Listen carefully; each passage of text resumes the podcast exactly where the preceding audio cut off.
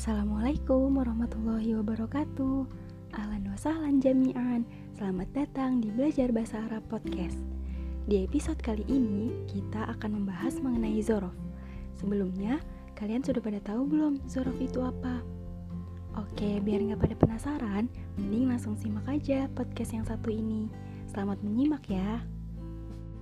Toyib, Bismillah, kita akan memulai topik pembahasan kita yaitu tentang zorof. Pertama, kita akan memulai dengan definisi zorof. Ma huwa az-zorof? Apa sih zorof itu?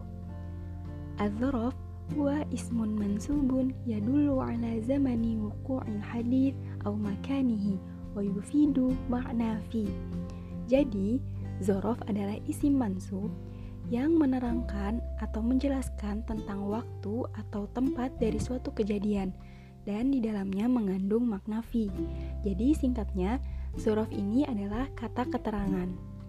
Kemudian, yang qasimu al-zorof ila naw'ani, yakni zorful makan wa zorful zaman. Kemudian, uh, zorof ini terbagi menjadi dua jenis. Yang pertama yaitu zorof makan dan yang kedua zorof zaman. Sanurokizu fakot ala zurfil makan. Nah, pada episode kali ini kita hanya fokus pada zorof makan. Apa sih zorof makan itu? Adzorfu makan huwa al-kalimatun khossatun bil makan. Wa yastakhdimu dzarful makan li bayanil makan alladhi yaqa'u fihi al-fi'lu. Jadi, zorof makan itu adalah kata yang dikhususkan untuk menerangkan tentang tempat dari suatu kejadian atau suatu pekerjaan. Contohnya, dalam bahasa Indonesia, murid itu belajar di sekolah. Nah, di sekolah ini merupakan kata keterangan tempat. Dalam bahasa Arabnya disebut zorof makan. Kemudian, ada apa saja sih di dalam zorof makan ini? Nah, zorof makan ini bagiannya banyak jadi, di sini saya akan menjelaskan beberapa bagian dari zorof makan. Yang pertama ada fi. Fi dalam bahasa Indonesia-nya artinya adalah di dalam. Kemudian yang kedua ada ala. Ala artinya adalah di atas untuk yang menempel. Kemudian ada fauko artinya juga di atas tapi untuk yang tidak menempel. Perbedaannya antara fauko dan ala yaitu kalau kita menggunakan ala seperti contohnya pulpen itu di atas meja, maka kita akan menggunakan ala karena pulpen itu benar-benar menempel di atas meja. Kemudian kalau untuk fauko artinya tidak menempel, seperti contohnya lampu itu di atas meja. Memang lampu itu di atas meja, tapi tidak menempel dengan mejanya. Seperti itu. Kemudian, zorof makan selanjutnya ada tahta, artinya adalah di bawah. Kemudian ada amama artinya di depan, waroa artinya di belakang, janiba artinya di samping, dan baina artinya di antara. Kemudian, bagaimana sih cara menggunakan zorof makan ini ke dalam sebuah kalimat? Oke, jadi kaidahnya setiap kata yang berada setelah zorof makan, maka huruf akhirnya dibaca kasroh. Contohnya, darosa at-talibu fil. Kalau kita perhatikan, fil madrasati itu menjadi kasroh madrasati. Asalnya adalah madrasatu.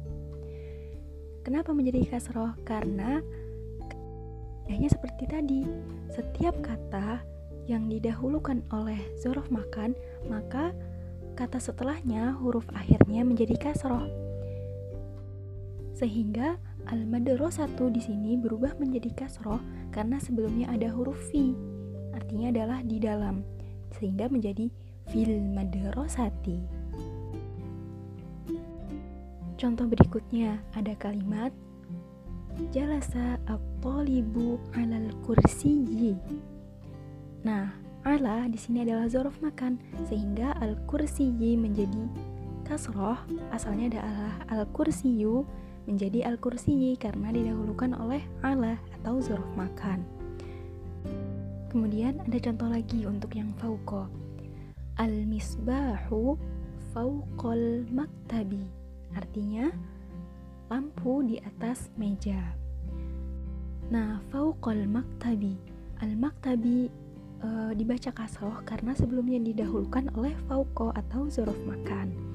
Kemudian ada contoh lagi. Al-kitabu tahtal maktabi. Artinya, buku itu di bawah meja. Tahtal maktabi. Maktabinya dibaca kasroh karena sebelumnya didahului oleh tahta atau zorof makan. Nah, begitupun untuk seterusnya seperti amama artinya di depan, waro'a di belakang, janiba di samping, kemudian baina di antara, seterusnya begitu.